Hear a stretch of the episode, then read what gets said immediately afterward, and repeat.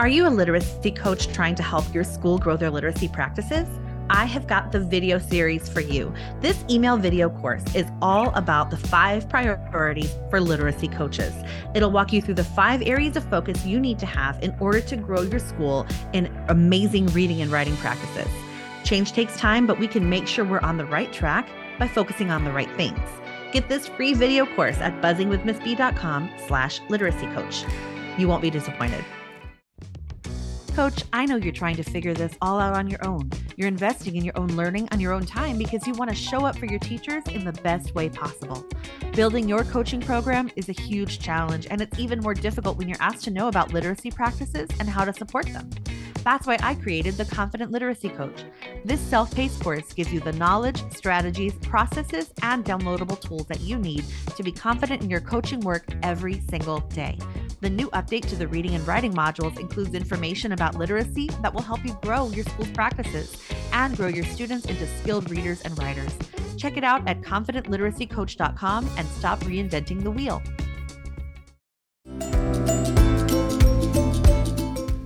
You're listening to Buzzing with Ms. B, the coaching podcast, where we believe that every teacher deserves a coach, and every coach does too.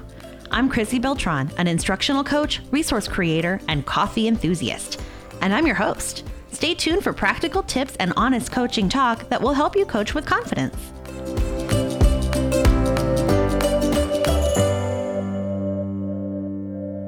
Hey, coach, and welcome to episode 162 Instructional Rounds for PLCs. One of the goals of my coaching work has always been to build a community of learners. And the trouble with education is once you get hired, you're often stuck in your room and you don't get to see any kind of teaching.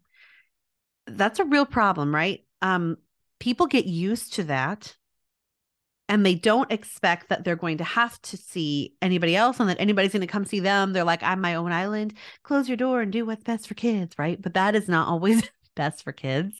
Um, some teachers say that have really great reasons for saying that, such as, you know, maybe um, access to materials is being restricted and they believe you know that that's wrong or that you know there are lots of situations in which teachers are really trying to do what's best for their students but whenever that becomes a way that many of our teachers function and we have teachers who should not be closing their doors because we all need to learn something it's not good for kids. It means you don't learn anything. You don't get the benefit of anybody else's learning.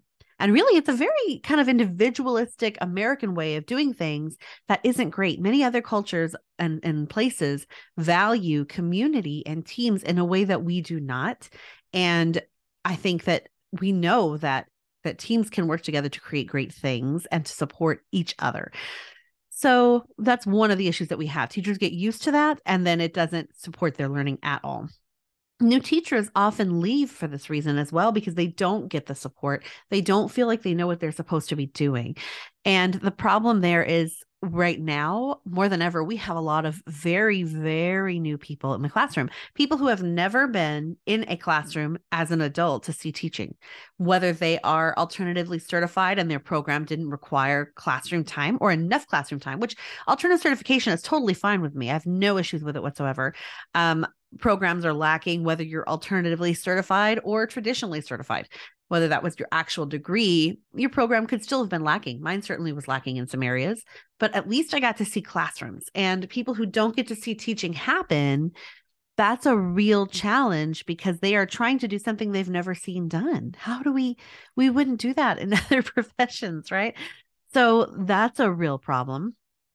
And even now we have teachers who are not certified at all. They come from a completely different field, a completely different area, and we're just asking them to pop in and be teachers. Guys, I have a lot of thoughts on that. Today is not the day for those thoughts. Um, but know that I think that is awful. Um, so we lose a lot of people because they are very uncomfortable, and our new teachers who have not seen classroom teaching are not prepared to be teachers at all it's also why our veteran teachers just do whatever they want. And I'm not saying all veterans are bad or, any, or all new teachers are great. I'm just saying veteran teachers, teachers who have been teaching for any length of time, um, they're all on their own. We're not building team capacity, right? So this month that I'm focusing on PLCs, I'm doing it very purposely, purposefully because I feel like if we can start the year establishing that our teams are going to work together, then we can make change happen in our schools. You are not going to make change happen across your school one classroom at a time. It's just not going to happen. And I know that many coaching programs will tell you that it's all about the coaching cycle and it's all about individual teachers and working on whatever they want to work with. But I've worked at schools, and the reality of working at schools as a teacher and a coach is if you want to create change across the school, you've got to get people together. And people have got to start having those conversations that challenge their thinking and shape their thinking. We've talked over the last few episodes about, or the last episode, we talked about what PLC can look like and that PLC is not the time you spend together. It's not the meeting, it's the group, it's a community that learns together. The PLC is the professional learning community, not the time that they meet once a week. So we need to stop thinking that all the change happens during a 45 minute meeting and realize that we have got to get people into each other's classrooms for real learning to actually happen. Okay if this has never been done, it is going to be a challenge. I'm not going to lie. it's going to be tricky, but today we're going to talk about some of the things that you can do to set yourself up for success and a process that you can actually follow that may support your teachers in embracing this new kind of learning that is scary and challenging. So, there are things that we can do over a couple of years that can change the culture at your school and support teachers coming together. And that's what we have to think about is this is not something that's going to happen overnight. We are playing a long game here as most most coaching work is. Um, and really as education is in general, right? We're not educating a child over a year and saying they're ready. We're doing things over time to help them grow. And that's what we're doing with teachers too. So, first, let's talk a little bit about why we need to do instructional rounds. There are so many benefits of rounds for coaches and for teachers. Okay. So, I'm going to talk about both. For coaches, it's helpful to do instructional rounds because we can use that information to plan PD and PLCs around areas of need. If we are seeing certain patterns pop up and we're responsible for professional learning, then we can plan things that will support those areas. If you see a pattern in terms of, um, let's say that many of your teachers are struggling with hands on instruction in math, or many of your teachers, you're not seeing examples of how they are building fluency in the classroom, then you can say, okay, this is some PD that we need to go through together as a whole school. That's your whole school PD. You also may say, okay, our certain, our specific PLCs may need to work on these areas. It's also really helpful when you come together with your teams and you can talk about some things that you see as a pattern and do some problem solving around it during your PLCs, like during your actual sessions. And I shouldn't probably call them that, right? But the actual time that you're meeting with your teams, that's whenever you could talk and say, okay, this is um, whenever we could get together, have some dialogue about the challenges that we're seeing because we're all kind of avoiding teaching this. So, can we talk a little bit about what's going on there? There are also benefits for your whole school, right?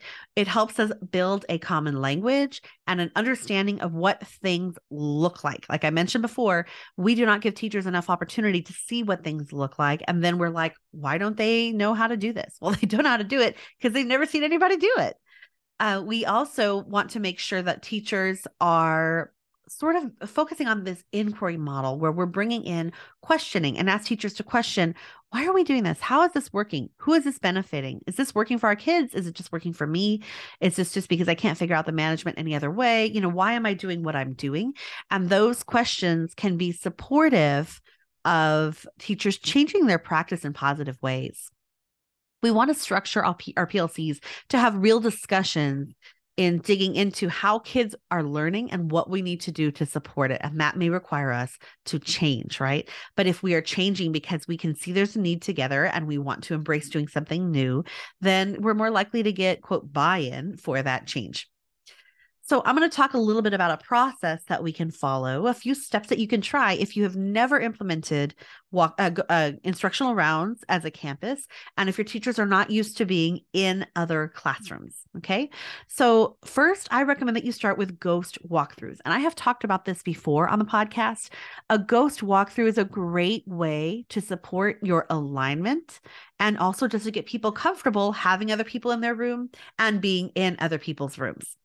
So, I'm going to share a little bit about how we structured these ghost walkthroughs because they were really instrumental in getting our teachers into each other's classrooms, which had not happened prior to that. What we did is we said, okay, on this day after school, every Thursday, we had Learning Thursday after school. And we said, one Learning Thursday, we are going to visit each other's classrooms. They are called ghost walkthroughs because no one is there in the classroom except for the visitors. The teacher is not teaching just the teachers are visiting each other's rooms in a group. So the way we did it is because our principal had assigned each uh, support person as kind of a liaison. She called them liaisons to a grade level. That support person went with those grade levels. So, like I, my first year, several years in a row, I had third grade as my team, and we went together as a team into fourth grade classrooms. Now, you don't have to do it that way. You can do it differently. You could do them visiting their own grade level. You could have them visit a different grade level, but it's helpful to kind of get them to see somebody where no one has a personal investment just to kind of start the process.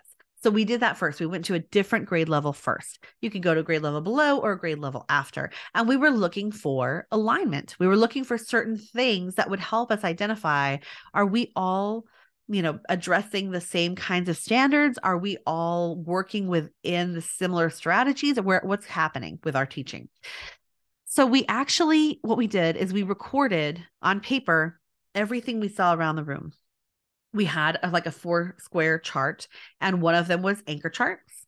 One of them was just like classroom setup like what kinds of spaces were in the classroom? Is there a classroom library? Is there a teaching space? Is there you know reading corner any of those things we had a space where we recorded learning targets, which were, you know, they were actually being asked to do learning targets for the first time that year. So they were still trying to figure it out. So we recorded what targets we saw in the room. And then we also had a space for student work. So we were looking for evidence of what students had done. So we used that four square organizer and we walked around the room just quietly. We spent about probably six minutes in each room maybe a little bit more. And we wrote down everything we saw in that room. And then we silently moved to the next room. And then at the end, we sat and we had a dialogue about our observations.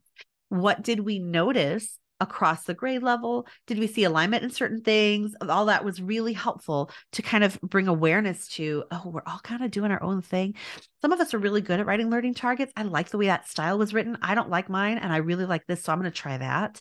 Um, can we talk about how we're going to align some of the strategies that we see, some of the student products? Because the reality is, alignment often does support students in those schools, especially where teachers are learning something new, trying out different things, and they've never done it before. I have found that as a teacher, I, I did not have any sort of alignment as a teacher. There was very little that was expected of us all to do. There were a few things, but for the most part, we all kind of did our own thing. And over time, I realized that that was creating tremendous gaps in kids that I would get from one class versus another class. I was teaching kids who had all wildly different experiences depending on which teacher they happened to get. And if we can come together and align some things and say, you know what, this is going to be supportive of our students in the best way possible, then we can meet their needs better. But without buy in from the teachers, we can't do that, right? We cannot do that if teachers don't believe that there is a reason that it needs to happen. It was a lot of fun for me as a teacher. I'm not going to lie. I planned whatever I wanted. I obviously I, I, met, I kept to my standards. I focused on those first. I differentiated for my students. I provided intervention based on their needs as well. I used my data. And I also really was thoughtful about um, what kinds of experiences I wanted them to have and what kinds of materials I wanted them exposed to. And I kept in, in line with any materials that our school was using. For example, if we had a math curriculum or something, sure. I, but I adjusted it totally to whatever I thought was best. And I think I did some really great work but maybe I could have done some other things that would have been really great if I had aligned a little bit more with some other people that I might have gotten some good ideas, right? So as a teacher, it was fun and I loved it, but I don't know that it was best for kids all the time that we're all doing our own thing. So we also gave teachers plenty of warning before we did our first round of ghost walkthroughs because you don't want people to feel like you're jumping in to catch them. People love to use the word gotcha. It felt like a gotcha. Okay. Some principals probably are doing gotchas and some are not, and some are just doing their jobs. okay. So it, it can be tricky to kind of um, set the right tone for that. After we visited a different grade level, we went back and visited their grade level. Like the next week, we said, okay, now we're going to visit your team. And so third grade went to third grade and we spent a few minutes, like I said, about six to eight minutes in each classroom. And then we debriefed afterward. This was a challenging dialogue, okay, because they are feeling tense because they know they just sat in their rooms. They went from room to room. Maybe they never really looked at that before and they saw things that were different. And they saw things that were um some were really great some were maybe not so great and it kind of calls attention to things that are that could be you know an issue they see it clearly all of a sudden right? And so that is a more challenging conversation than whenever you go to a different grade level because they have a personal investment there and that's their space. So we noticed we charted out some learning targets we charted out our observations based on everything that we had recorded and we observed some things specifically in our learning targets we talked about academic language that you know we saw that included in the targets but it may have been different in different classrooms. Some cl- classrooms were using completely different academic language to describe the same terms so we're trying to align our language. We saw different verbs being used in those learning targets. So in one classroom maybe the teacher said well we're going to describe something in another classroom they identified it it is important to know well what are we having kids do? And does that actually align to what we're asking them to do? And there are different times if you're working towards a standard you're not going to jump into the standard at grade level. I don't believe you can do that. You need to go backwards and start from like scaffolding up to that standard. But if we never get to that standard and the standard maybe says apply and we're never doing that there's a problem there. We looked at our shared reading targets. We noticed read aloud targets. Some people were putting different targets on the wall like they were saying, oh, well, this is the most important thing to me. So I'm going to put this on the wall. Some people were putting a target for this on the wall. And so it was kind of like varied what was going on the wall and how it was being used because some of them had been up there for like six months. right. So we, I mean, that was just the truth. And I'm not saying learning targets are the end be all end all of all things. This is just what teachers were asked to do. And I was trying to make it meaningful and purposeful because what was the point if we were just putting them on the wall for nobody? You know, it was just a waste of time. So then we talked about next steps. And so we came to some decisions about how we would actually address these areas that we saw. So we said, okay, in PLC, we'll start with a with a standard, ours were the TEKS, and break it into parts in order to scaffold this the actual targets. And then we can sequence them then we will put those those sequence targets on our lesson plan so that everybody has them. They know what the lesson is aligned to and what the kids were expected to do by the end of the lesson. That was the whole point. What are kids being expected to do by the end of the lesson? We're focusing on students right? And then teachers i the idea was that they would have it on their lesson plan and they could just that was their target right? And that was how they were going to introduce the academic vocabulary to kids. That was going to connect to what they were doing we noticed which like which targets are we going to put on the wall? We kind of made a decision. Are we going to put this that this? What are we choosing? And we put them up on the wall according to the decision that the team made like a team consensus okay? Um other grade levels talked about making sure that we were really planning for certain subjects because sometimes in we would run out of time we'd spend so much time on reading we wouldn't plan very well for writing. That was a very common issue especially whenever we were barely getting used to planning together during those time frames and so that was a real challenge for teachers to like, well, I'm doing my own thing in writing. That's why our, we're all doing our own thing because we don't plan for it together. Okay. Then we have to consider the time that we come together to plan and figure out how to make better use of that time. So it was really helpful. It sounds like, oh, you're holding teachers, they all have to do the same thing. But a lot of it was about aligning academic language. That's really what we came up with by the end of this process. And it helped us even I was a literacy coach, but for my grade level, I actually was responsible for helping them in other areas as well. I supported them in math and science if they needed it. And I would set things up with a math and science coach if they needed that extra support. So I I mean I wasn't just doing literacy. So in this case, we actually talked about how, you know, we need to decide our math. We had word walls, content area word walls for math and science. What was going on um, was all different stuff. So we are like, okay, where are we going to get the vocabulary? What vocabulary is going to go on the wall? How are we going to decide what is relevant to our kids? Like how, you know, but at least have like a standard of certain things that we're having to go on the wall because they've been explicitly taught to students. We were explicitly introducing content area vocabulary, which we know is important. So this was a really great conversation that we had and it wasn't even about live teaching it was just about what was on the wall now some teachers we know they don't put a lot of stuff on the wall. I know one teacher who put 99% of things into her notebooks, which in certain subject areas, I did that a lot too. My kids all have their notebook, they all have their personal vocabulary word walls, all these things. So, you know, in that case, we look at student artifacts as well because it was relevant to what kind of teaching was going on. From the ghost walkthroughs, we moved to instructional rounds where we actually visited classrooms when teaching was happening. The most important thing that I can share about setting up instructional rounds is that we need to ensure that teachers understand what the point is. The point is not to go in and say, Good job. Oh, that wasn't good. We're not looking, I, we didn't even do like glows and grows. That's not the point. The point is to talk about some sort of problem of practice that we're seeing in our schools and how it played out in that classroom and how that knowledge can help us solve some problems right?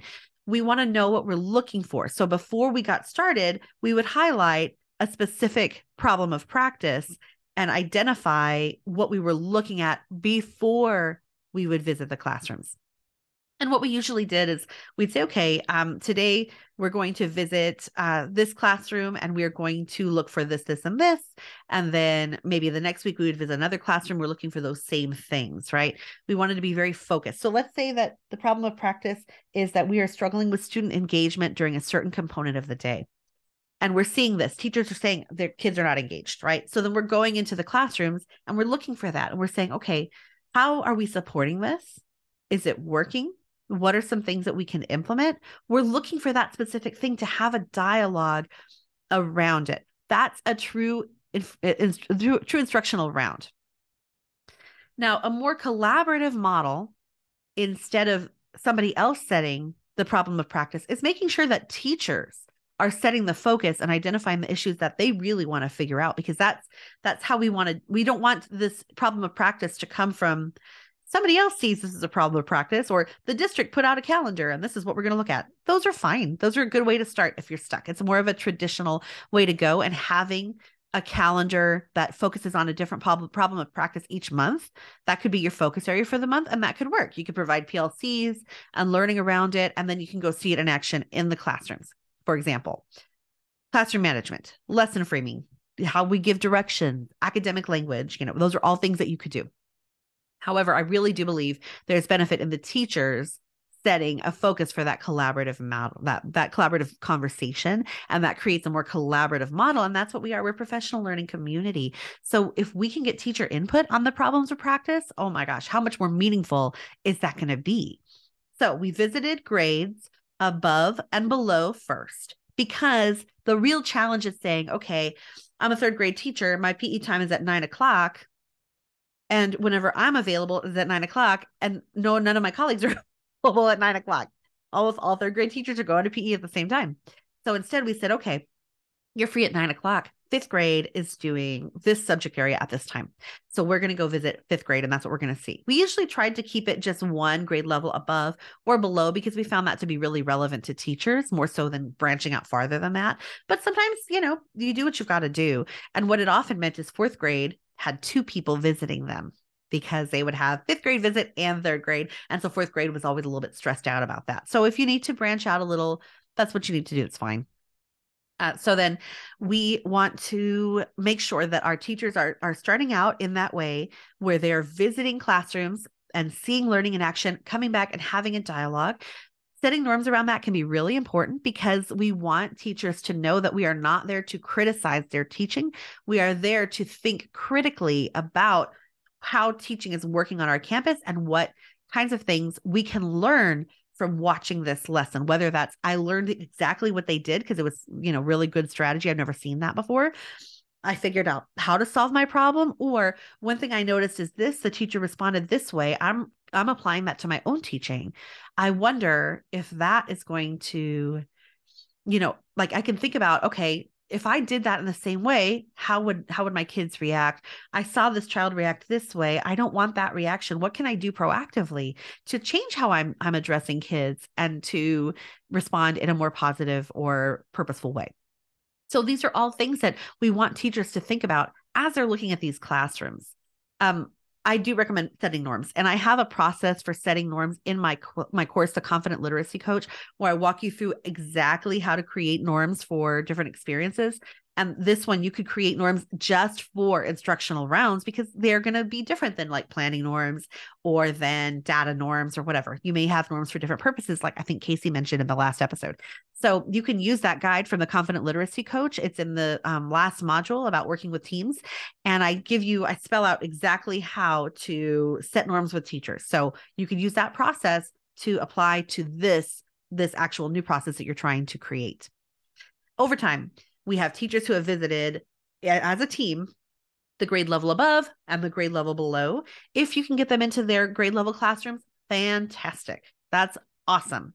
If not, if you can't get everybody to go to the grade level, which providing coverage, let's say you have five teachers or six teachers in a grade level, you have one teacher, and then you're going to cover all those other, you know, other classrooms, that's a lot of coverage that you'll need. So here's a couple of ideas that we can set it up to where actually it might even be better one thing you can do is you can record a lesson, a video in the classroom and use that video coaching. I talked a little bit about this with Corey Camp in the episode about video coaching that we did back in season two.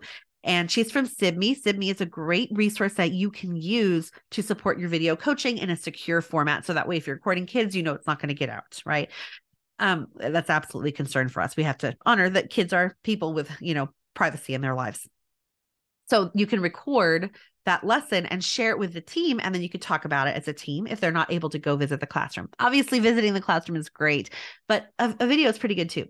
Another thing that you can do is if it's just a small group of kids that you're trying to show or share with your faculty, you can have that teacher pull a small group in during some time of day when the kids would normally be somewhere else, like PE. We used to pull them in from PE, just one small group. It happened like once a year, so it wasn't cutting into the regular PE time.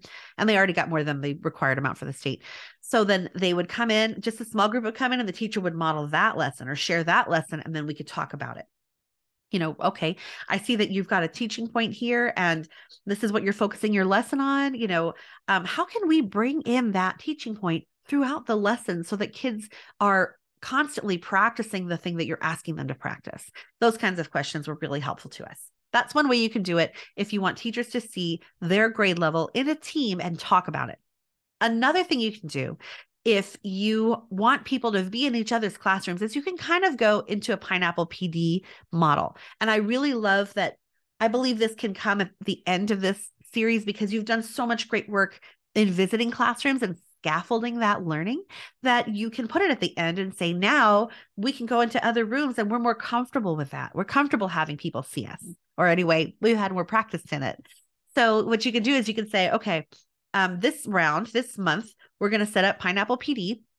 Each teacher is going to choose who they want to see. They're going to want to see something specific in another classroom and they can go see them with coverage during, you know, during the daytime if that's the only way to make it work. Sometimes I would set up like a library visit or something like that or they could go see them during their conference time and i could sometimes i would work with the guest the host teacher and say would you be able to move your science time to this time of day so your teacher this teacher can come see it? Because it was really help they were very generous with their time and they were really helping out another teacher and that helps our whole school when our teachers get better right? So they were always willing to do that really kind. Sometimes i would have to kind of um help that guest teacher figure out who they wanted to see because they'd say, Well, I feel like I really want to see some good test taking strategies because in our reading test, I feel like I don't know how to help kids differentiate between the genres on the test and then apply what we know about that to help them be successful. Okay, you know who has really good reading strategies for their test? This teacher you know, I really want to see how they structure their independent practice time during reading because I have an independent practice time. I believe independent reading is important, but I can't make it work with all the other things that we have going on during that time because kids are working on word study and all this other stuff. Can I see a teacher who's good at that? Yes. So and so has excellent reading stations. I can set up a time for you to see them.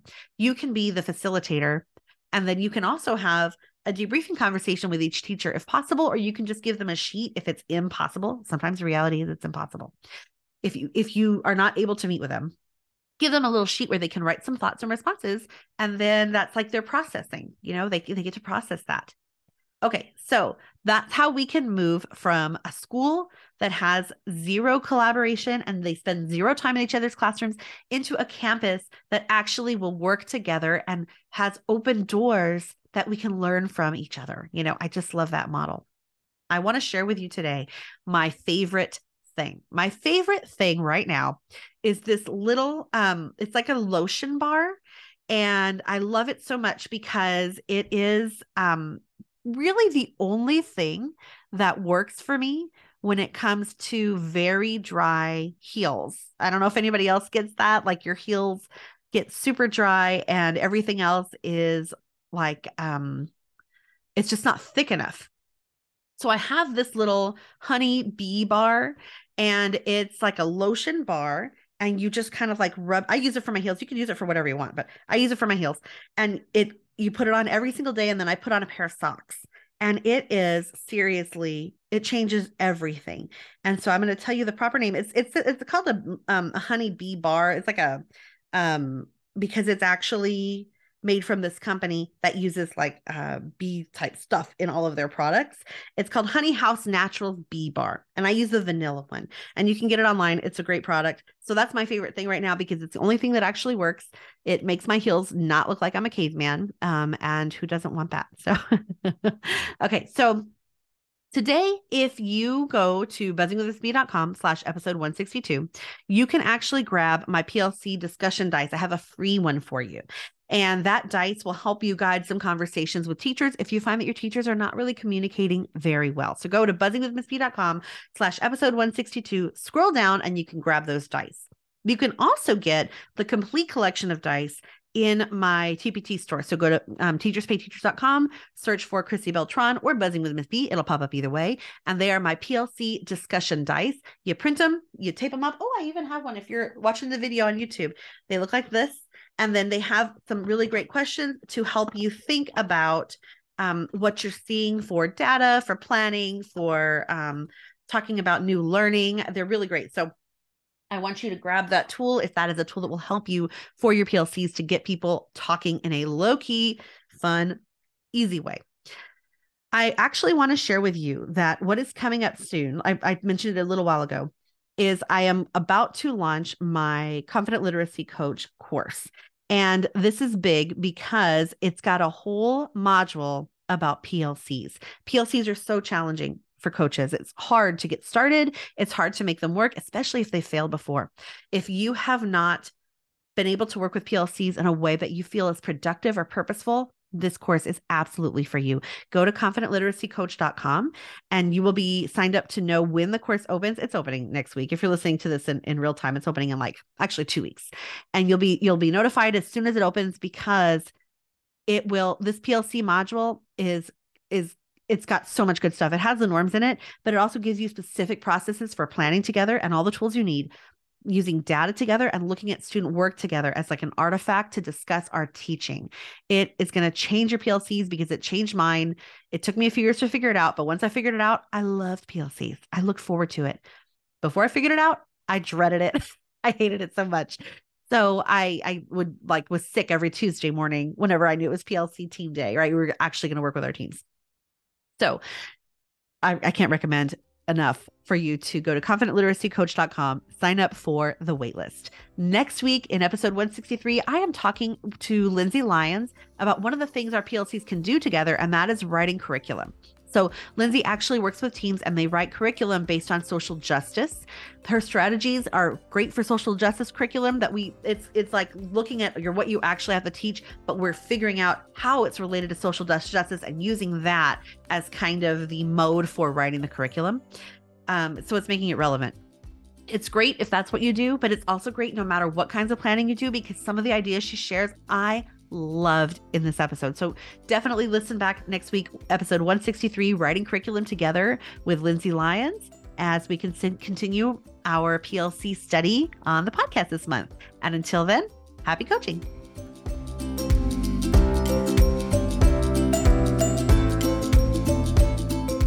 Thank you for listening to Buzzing with Ms. B, the coaching podcast. Want more coaching ideas? Check me out at buzzingwithmsb.com and on Instagram at buzzingwithmsb.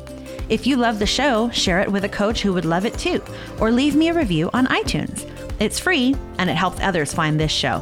Happy coaching!